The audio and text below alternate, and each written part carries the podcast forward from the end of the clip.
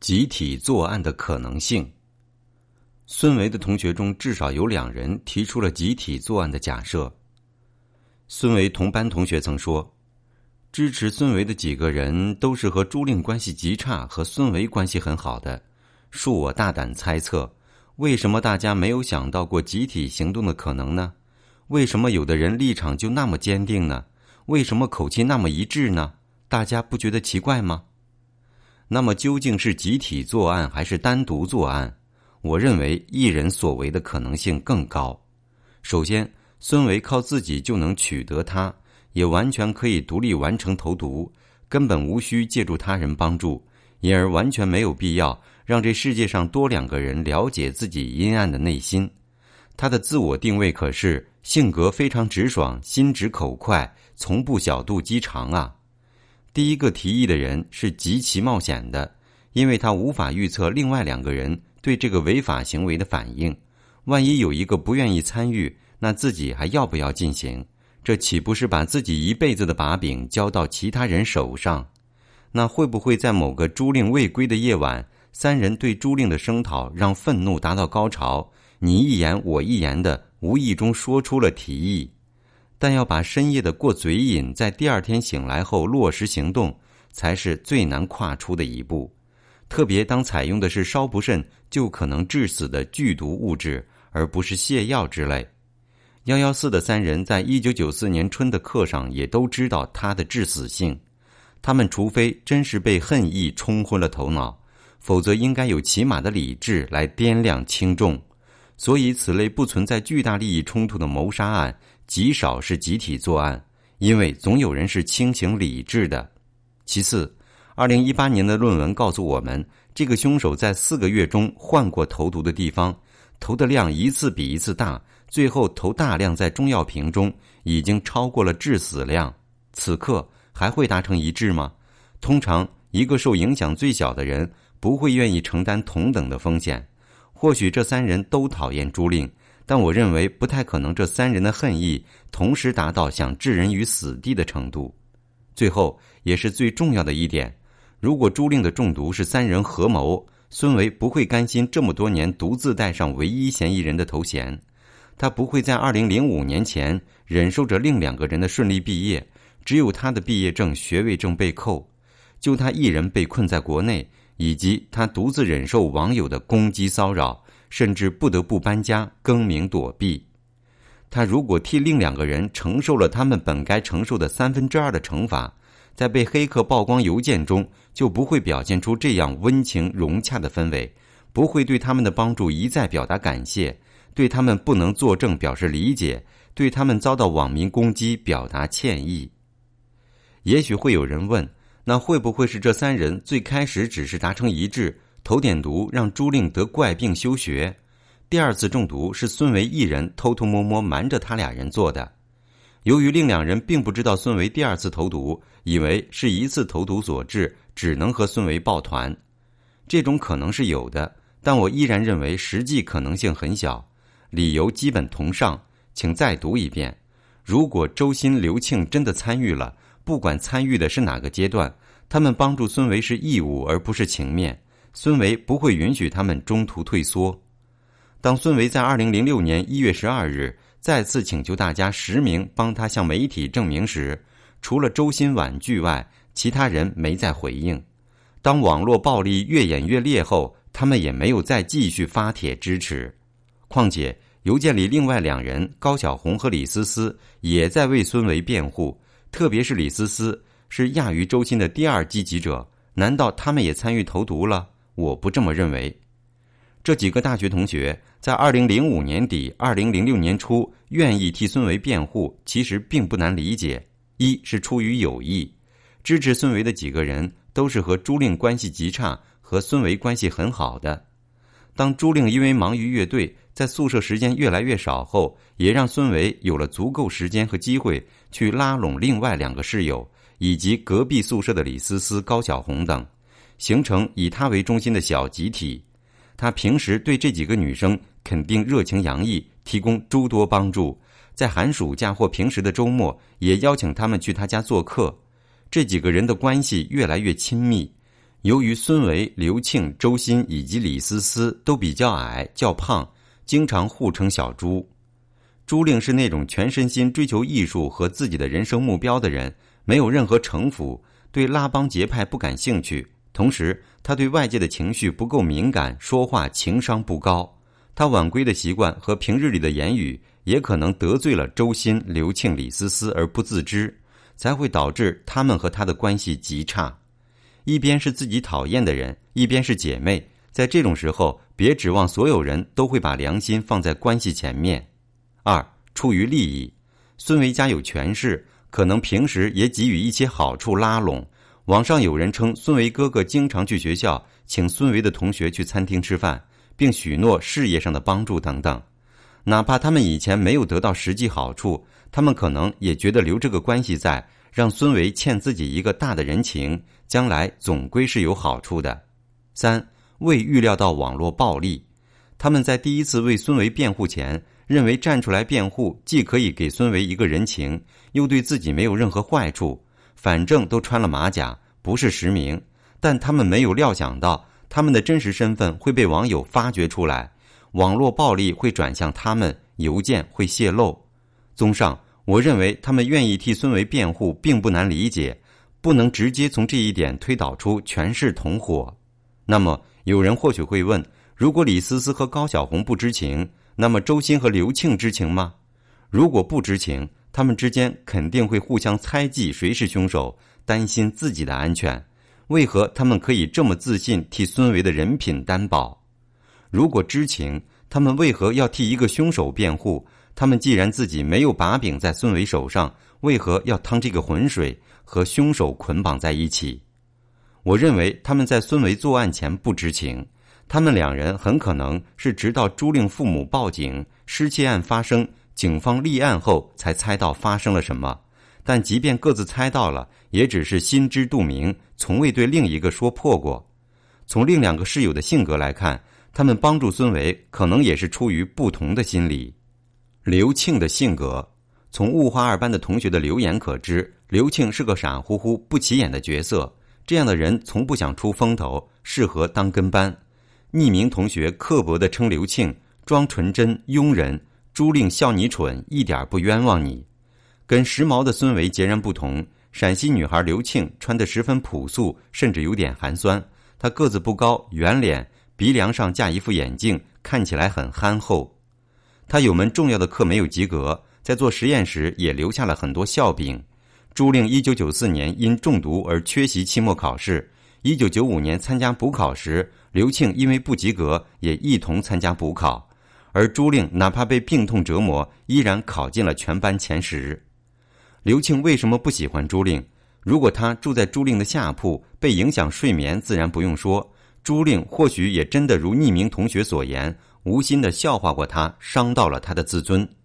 孙维和刘庆平时相处的关系，应当是不平等的。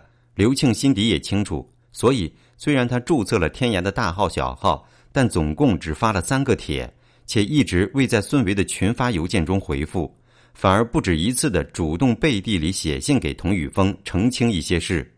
他替孙维发的辩护词中，除了诅咒凶手一定会有报应外，其他句子也有些模棱两可。这件事我后来想了很多次，觉得这个推理二次投毒是有问题的。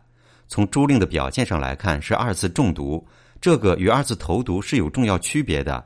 二次中毒直接推断出毒源被使用了两次，但是不是投了两次就很难讲了。如果第一次的毒源不小心又被被害者用了一次，表现出来就是二次中毒，而实际上只投了一次毒。当然，这些都是我的猜想。最大的问题在于这个毒源一直没有被找到，也是不能破案的最大障碍。我想，如果是二次投毒，那目的就一定是要置人于死地。没有一点心理疾病或者大仇恨的人都是做不出来的，所以我无法想象是我所了解的身边的人做的，无法理解。孙维的人品和性格我是了解的，这样的事不可能是他做的。大家都知道句子的起承转合都顺应含义，比如但是后面通常才是重点，比如所以的前后成因果关系。如果不是清华博士刘庆的思维太过混乱，那么他想表达的意思是。如果有人对朱令二次投毒，那简直太坏了。我想不出身边的人会这么干。我了解孙维，他不会二次投毒。但如果是一次投毒，而朱令自己不小心又用了一次，那这凶手其实也没那么大仇恨。我是可以想象我身边的人做的，我是可以理解的。可是细想不对呀，他把孙维的清白建筑在了二次投毒的大仇恨上。只有承认这是二次投毒，才不可能是孙维。这和孙维要求他们论证的相反。孙维希望他们帮忙论证这是一次投毒，因为想进一步证明朱令是在宿舍外被投毒的。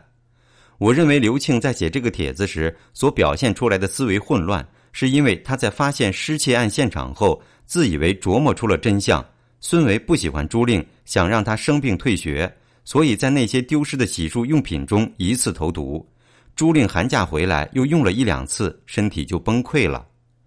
刘庆猜到是孙维干的，但是他不知道孙维知不知道他猜到了，也不知道周鑫猜到没有。他可能觉得周鑫和孙维的关系更铁，在这种情况下，他选择了对自己最有利的，装作没猜到。他把那条对自己有利的防线设在第一次投毒和第二次投毒之间，这样若哪天孙维出事了，他也可以说自己没有说谎。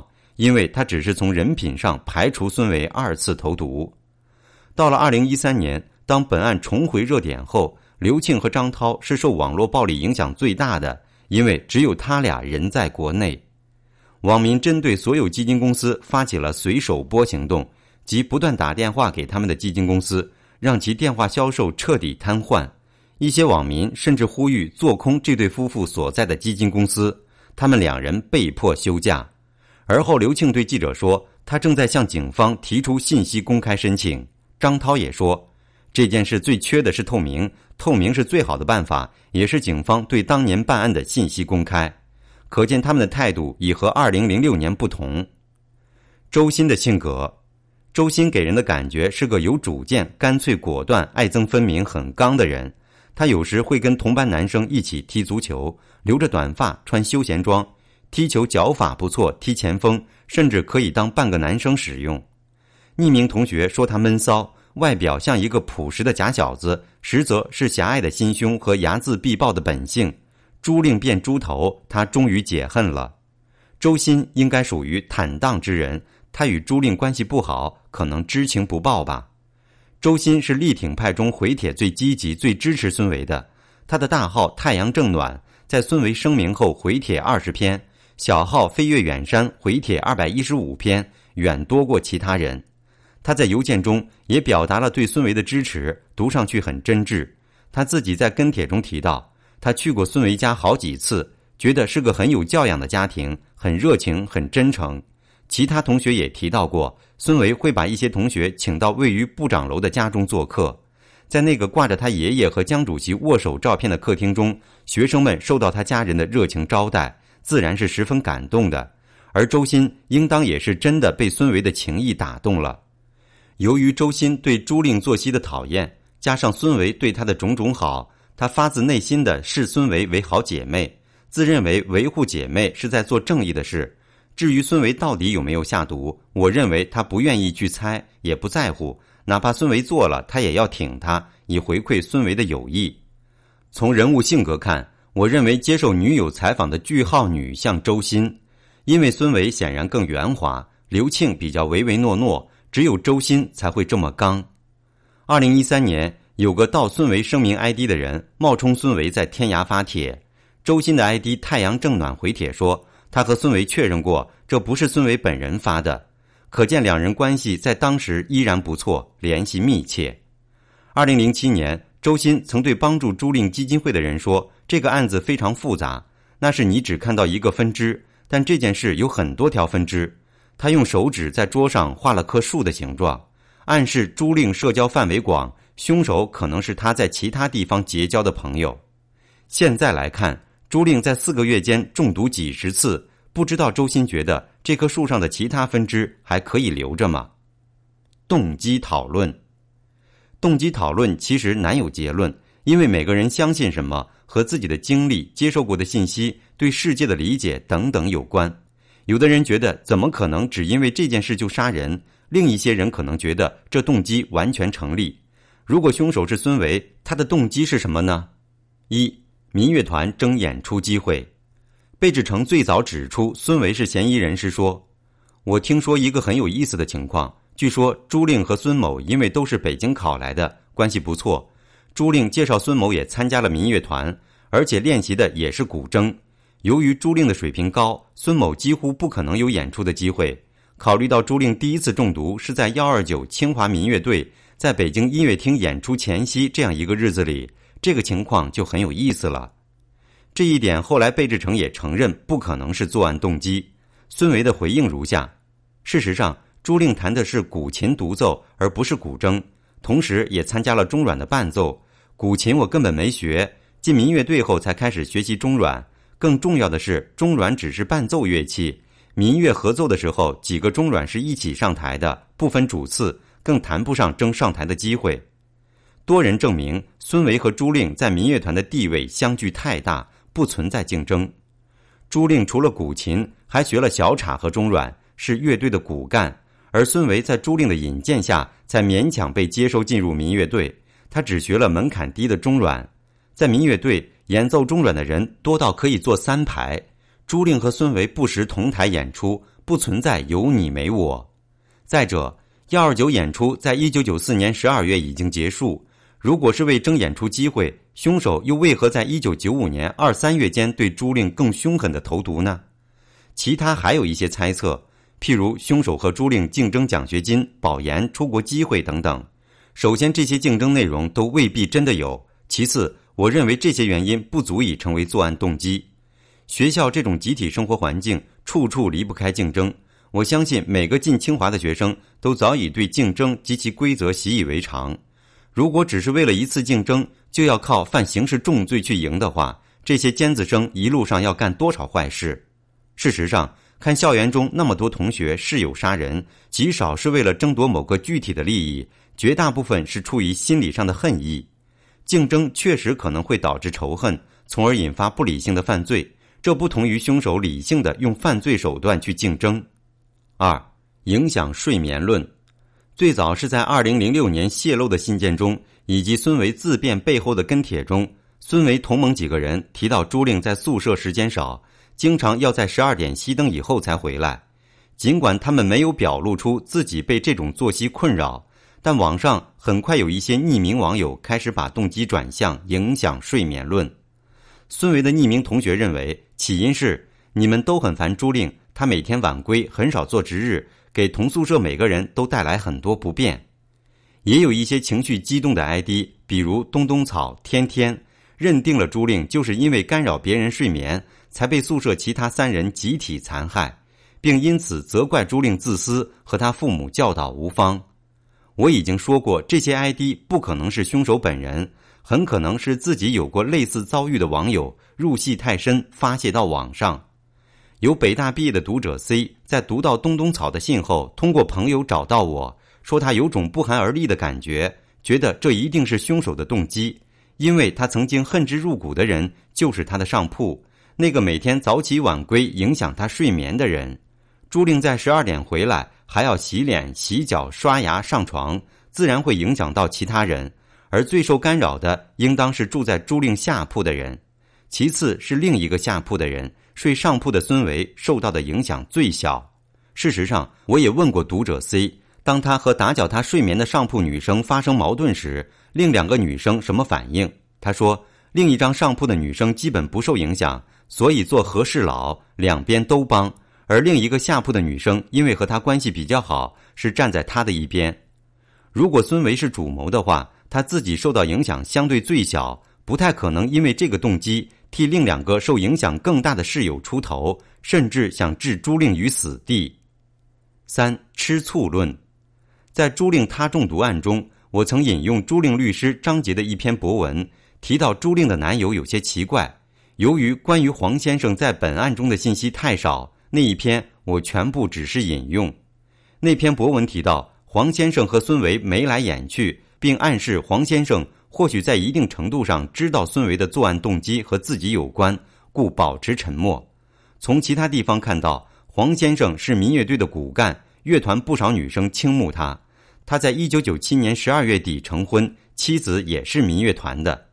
在一九九五年底，美国医学杂志上有一篇文章提到，看来朱令是一次谋杀企图的受害者。目前，谋杀企图指向一个被抛弃的追求者。我读到时觉得怪怪的。A 追求 B，并冲着和 B 正式交往、结婚去的，那 A 就是追求者。如果 A 被拒绝，一般说追求失败，而不说被抛弃的，除非暗示朱令对那个追求者有过什么承诺。配合被抛弃的名词一般是前男友、前女友、爱人。目前没有任何证据显示这样的追求者存在。这类人不可能一上来就想毁灭自己喜欢的人，而是先经历了追求、被拒绝、纠缠不清的几个阶段。特别是后期，他应当对朱令有过升级的骚扰，被一再拒绝，甚至有过争执和决裂后，才会想到残害对方。但无论朱令父母还是她男友、闺蜜。都未听说过这样的人存在，而且这样的人多半是男性。而照第五篇的分析，男性独自作案的可能性几乎为零。上篇留言中有人提出，会不会这个被抛弃的追求者其实不是对朱令而言，而是指被朱令的男友抛弃的追求者呢？会不会像一些网友猜测的那样，孙维对闺蜜的男友有好感，甚至抛出信号，而黄先生曾与之有一段暧昧后，最终拒绝了他呢？而孙维因为最终没有得到黄先生，出于吃醋对朱令生恨报复呢？四嫉妒论，这里说的嫉妒不包括吃醋。关于两者的区别，我在这篇文章里有过深度阐释。如果你从这世上消失就好了。十三岁女孩因嫉妒美貌而肢解闺蜜，某人如果自己丑，嫉妒闺蜜漂亮，那就是嫉妒。这种愤怒和难受只针对闺蜜一人，没有其他的情感纠葛、利益搅和在里面。某人如果喜欢上了自己闺蜜的男友，希望自己能取而代之，这是吃醋。我这里说的嫉妒，是指 A 和 B 并没有直接的情感利益争夺，本可以共生共荣，但 A 仅仅因为 B 的某些方面比较优秀，就颇受煎熬。A 为了缓解自己的难受，心中会浮现一个念头。如果 B 从这世上消失就好了，B 不会凭空消失，这样的念头只能加重 A 的自虐罢了。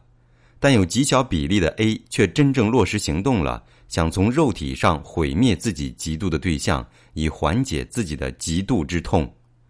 如果孙维是凶手，嫉妒很可能是他主要的作案冲动来源。先看看孙维是个什么样的人。周鑫曾依照《回帖纲要》做出以下陈述。孙维这个人性格开朗、活泼乐观、很幽默，可以说是个很好玩的人。有时候可能让你觉得嘴损，但基本上是因为该人神经比较粗大，呵呵，并非故意让人难堪。相处时间稍长就知道了。而且他也经常开自己的玩笑。孙维很善良，对人也很体贴。我妈好几次说过，谁娶了孙维以后可是挺有福气的。孙维这个人可以说不是那种非常要求上进的人。他心态很平和，比较大气，并不很看重像名次、奖学金啦这些可能大学生都比较在乎过的东西。我不相信他有任何理由，尤其是由于所谓的嫉妒而做出下毒害人这样的事情。我相信孙维在自己心中和周鑫心中可能确实是这样的。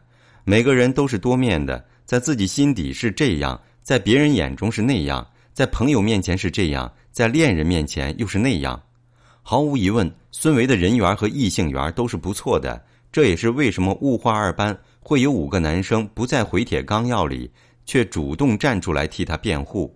譬如寇鹏说过，孙维虽然平时牙尖嘴利，但在班级有需求，在其他同学有困难的时候，却是个真正的热心人。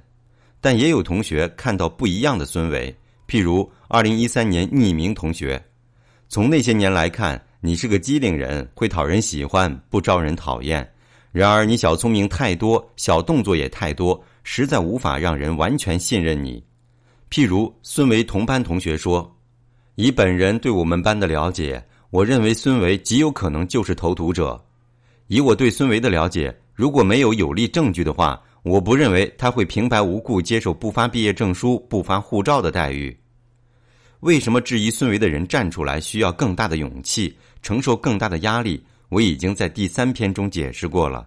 而此前读者 A 曾找到我，告知一些他和孙维在二零零零年在诺基亚共事的事。他的结论是从当年孙维的性格来看，他相信孙维很可能是凶手。我不在此传播他说的具体事件，只引用一部分性格描述原文。他必须是得当办公室明星那种，那种公主一样的孤傲那种劲儿。如果你乖乖的臣服在他下面，你就没问题；如果说你不臣服，他就排挤你。他一定得是众星捧月，一定得让所有男同事都捧着他，非常明确的这种欲望。孙维把办公室新来的年轻的漂亮的女生当成假想敌。对他的态度趾高气扬、颐指气使，但对男同事则很热情。孙维身边长期有一两个巴结他的女性跟班。A 本人的身份可以确认，上过电视节目，他描述了当年办公室的座位、人物等，但无法提供证据证明当年的同事关系。据他了解，孙维在一九九九年已进入诺基亚当项目经理，网上此前传的是二零零三年左右。A 描述的孙维。和朱令父亲在接受《观点制胜》节目采访时提到的比较吻合。孙维这个人从小教育特别好强，不服输，看不起人。他觉得呢，从性格上讲，他作案的可能性很大。所以我们看到的是一个复杂的孙维，和我们每个人一样，都是多面的、多维度的。在闺蜜和部分男生眼里，他是大度、热情、开朗、直爽，常对人提供帮助。但在另一些和他接触过的人眼中，他又善妒、争强好胜，喜欢出风头，希望被异性追捧，排挤比他耀眼的女性。有些人相信凶手是孙维，还因为网上流传一张他的艺术照，据称是他送给在医院住院的朱令的，上面手写了一行小字：“朱令，祝你早日康复。”曾与孙维共事的 A 表示，照片上的人确实是孙维。但他认为孙维总体上是个情商很高的人，应当不至于明着做这样的事。后来我看到另一种说法：当年物化二班在毕业前夕，每人都在本子上贴了一张自己的照片，写了一句话送给朱令。李思思的那一页做的最精致，孙维的照片只是其中一页。从照片左边的齿印看，这一页应当正是从本子上撕下来的，似乎也印证了这种说法。为什么嫉妒？我觉得“优秀”这词儿不足以描述朱令。从我看到的同学描述来看，我觉得“不凡”这词更合适。我在成长中也遇到过这样特别聪明、有悟性的人，无论文科、理科、艺术哪一项，只要他做了，就可以做到顶尖。朱令以超高分考入清华大学化学系，游泳为国家二级运动员水平，古琴演奏水平高超。尽管没花太多时间在学习上，但他的文理工科全都名列前茅，就连没有准备就去做实验，也让其他有准备的同学自叹弗如。朱令也是男生卧谈话题中幺幺四寝室里被谈及次数最多的女孩。尽管衣着朴素，但她高挑白皙，有一种与生俱来的优雅气质，连辅导员都曾建议她参加礼仪大赛。男同学评价她。她的美是自外及内的，是全方位的。迄今为止，我还未曾见过如此完美优秀的人。但早期的童宇峰说过，朱令的确很优秀，但并不是说每一方面都是第一，也没有优秀到让别人感到自卑。音乐方面我不好评论，论学习、容貌都有比他好的人存在呀。这是一段客观描述，有人因此下结论：孙维不会嫉妒朱令。我觉得这是对嫉妒的一大误解。人们嫉妒的往往不是那个最好的人，而是那个比我好又整天站在我身边的人。我曾经总结过：一、嫉妒的对象一般是同性；二、嫉妒更多的是针对并排站在一起的人，各方面交集越多，越容易拿来互相比较，所以朋友之间的嫉妒最为常见。一个女大学生会嫉妒各方面优秀的闺蜜，而不会嫉妒一个女明星。三。嫉妒的都是自己看重的方面。一个在乎容貌的人，不太会嫉妒一个比自己长得丑但聪明的同学。如果对方各方面都比自己好，那更容易产生嫉妒。四，嫉妒的总是自己无力更改的方面。很少有人嫉妒别人通过刻苦努力获得的成功，更多是嫉妒对方的一种天赋，譬如漂亮、聪明、运气好、有音乐才华。朱令和孙维之间的关系基本符合以上几点，特别当他们同时进入民乐团后，我曾点出嫉妒的本质。没有人是完美的，我们愿意承认这一点，也欣然接受与上帝相比自己的不完美。我们甚至可以以此为借口，原谅和纵容自己的一些缺点，但我们却是很难接受自己的不完美是在另一个同类的衬托下显现的。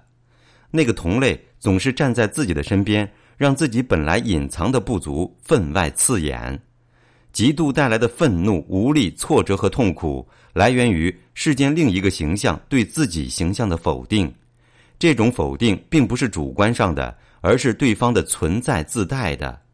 因嫉妒而杀人，本质上是希望那个参照物消失，这样便可以接纳自己的形象，能够更坦然的爱自己。但是，嫉妒的人很难对自己诚实的承认自己在嫉妒对方，因为一旦承认，就等于是承认自己不如对方，这是他们绝对受不了的。所以，当他们在伤害对方时，他们一般都会找到很多借口，譬如对方哪件事做错了，哪儿做的不好，以此合理化自己内心涌动的厌恶。嫉妒从何时开始？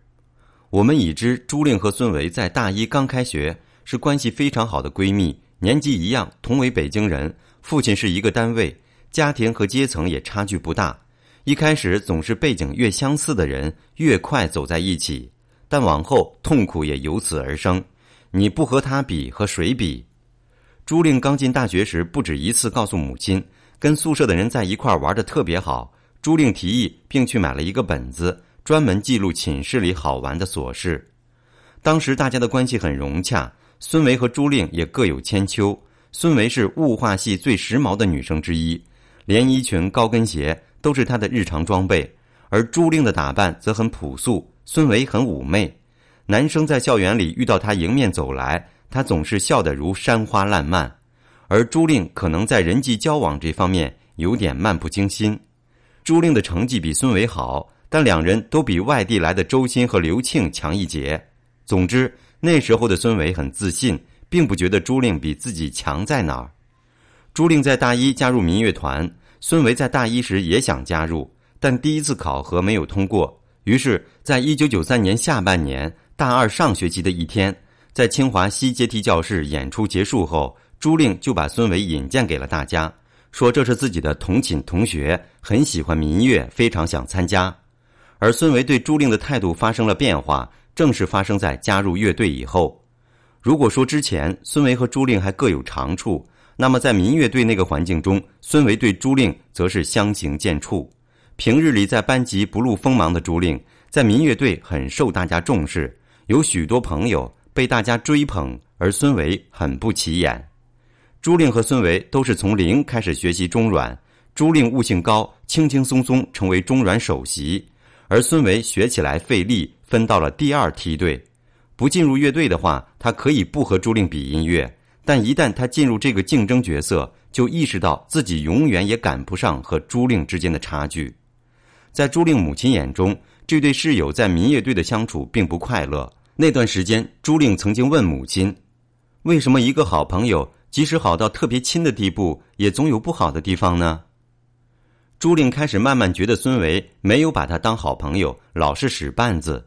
朱明新说：“朱令在民乐队的活动本来就多，很少参加班级的活动，这让他心里很有压力。据他描述，有一次民乐队的活动临时取消，朱令就去北太平庄上古琴课，练完后回学校上自习。但孙维告诉班上的同学说，当天乐队没有活动。这样一来，同学更会认为，就是乐队没活动，朱令也不愿意参加班里的活动。这件事让朱令感觉特别别扭。”朱明新还描述说，另外一次乐队请了一位老师来教中阮弹奏。孙维说朱令有基础，不用学了，把朱令挤到了后面一排。虽然都是小事，但透露出孙维单方面对朱令有种塑料花姐妹的感觉。在民乐队，这对室友似乎并没有表现出特别的亲密。我们无法揣测在乐队那一年里具体发生了什么。或许在极度的基调上还有一些小摩擦，譬如。朱令或许在指点孙维学中阮时，有一些态度上让孙维自尊受到了伤害，而朱令则浑然不觉。如果说孙维是争强好胜之人，那么从同学的描述看，朱令也很要强，很好胜。朱令的拼搏，可能在孙维看来也是一种较劲。一位民乐队的骨干说：“孙维喜欢参加民乐队举办的各种文艺活动和 party，而乐器练习方面投入的精力不多。孙维走的依然是社交路线，希望吸引民乐团其他人的注意。朱令从大二开始和男友黄开胜交往，孙维是否也倾慕黄先生，就无从得知了。如果真的有这层关系，那么嫉妒加吃醋，恐怕像刀子一样插在他的胸口上。他那时或许会生出一种念头。”如果你从这个世界上消失就好了。一九九四年夏天，孙维突然给民乐队捐了几千块钱。或许他想通过大方出手，让其他成员，包括黄开胜，对他刮目相看。但这一招或许没有奏效，因为捐钱后不久，孙维就退出了民乐团，用他自己的理由是功课紧张。这也可能是因为他已经找到了其他的办法来结束他和朱令之间的这场痛苦的较量。如果孙维是凶手，他希望朱令死吗？对于嫉妒之人来说，并不一定要从物质上完全消灭对方，只要让对方变残变丑，再也比不上自己，或者休学退学，从此不再站在自己身旁，就可以满足了。为什么这么说呢？寒假过后开学，朱令母亲陪朱令回宿舍时遇见孙维，孙维说了很长的一段话，试图劝说朱令休学一个学期。回家好好治病，不要来上学。朱令上学期突然缺席后，幺幺四室的三个人以为他这次重病必然要休学一学期，心情十分愉快。或许如匿名同学所说，李思思也打算搬到朱令的床位。但寒假开学后，孙维傻眼了，朱令竟然回来了。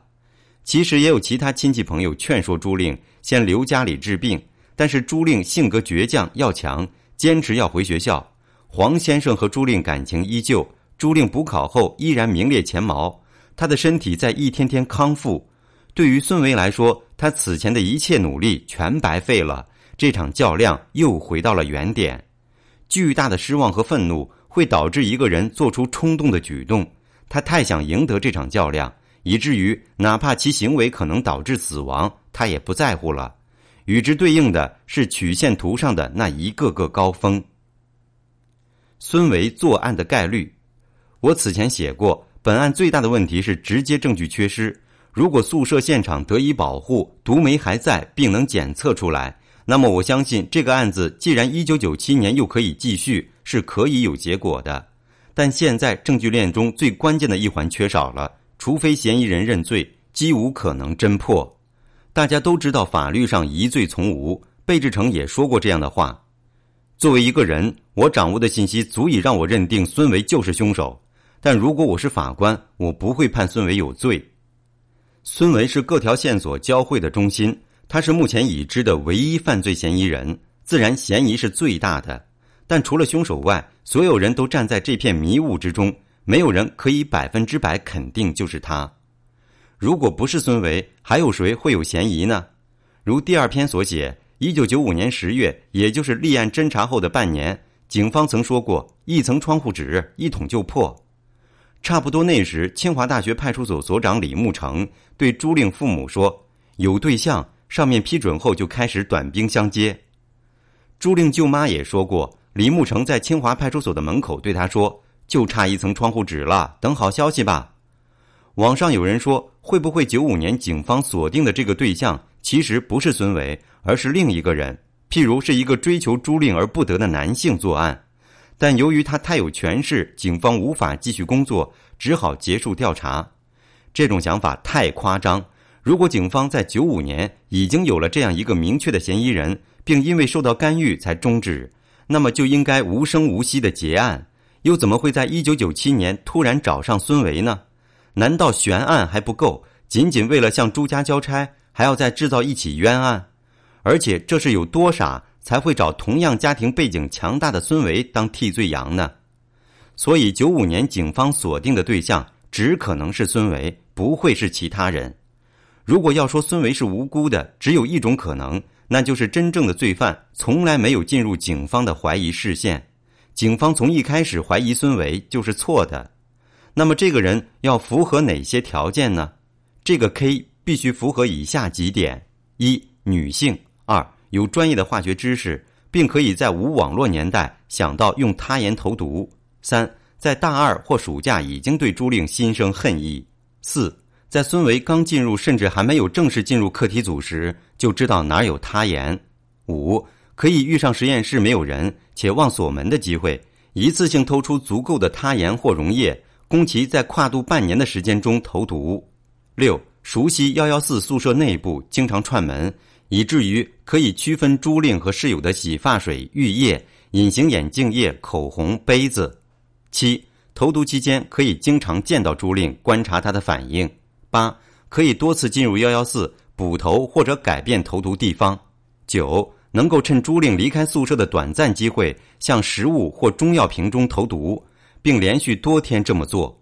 十。可以在朱令确诊、朱家报案的一两天内就获知消息，并知道幺幺四的人五一会外出旅游，从而撬锁进入幺幺四行窃。各种线索指向，若不是孙维，那就是孙维身边的人。要满足那么多苛刻的条件，这个 K 最有可能是回帖纲要中的那几个：幺幺四室的周鑫、刘庆，或者关系特别好、经常来串门的李思思，而后者还必须是神偷级别。多次闯入他人实验室、宿舍，从未被撞见。但若 K 是其中之一，与之矛盾的是，他又似乎对于嫁祸给娘子孙维并不内疚，甚至故意为之。如果真有这样一个 K，我想以孙维的机灵，应当早已猜到是谁了。孙维声明写过，除了朱令家人，没有人比我更希望早日破案了。反而案子没有破，每个人都可以怀疑，我也有自己的怀疑。但我从未为了洗脱自己不负责任的到处散步。他虽然很负责，不会在网上散布那个人的名字，但他既然如此渴望破案，为了朱令，也为了他自己，应当早已把他怀疑的名字提供给警方了。可是看来他的线索对案子并没有什么帮助，或者那个人压根儿就不存在。到此，我们最后梳理一下：从作案动机、作案条件、案发后的个人反应以及各种推理分析。尤其是马里兰大学教授对朱令两根头发样本的科学检测，我们有足够的理由推定孙维就是投毒者。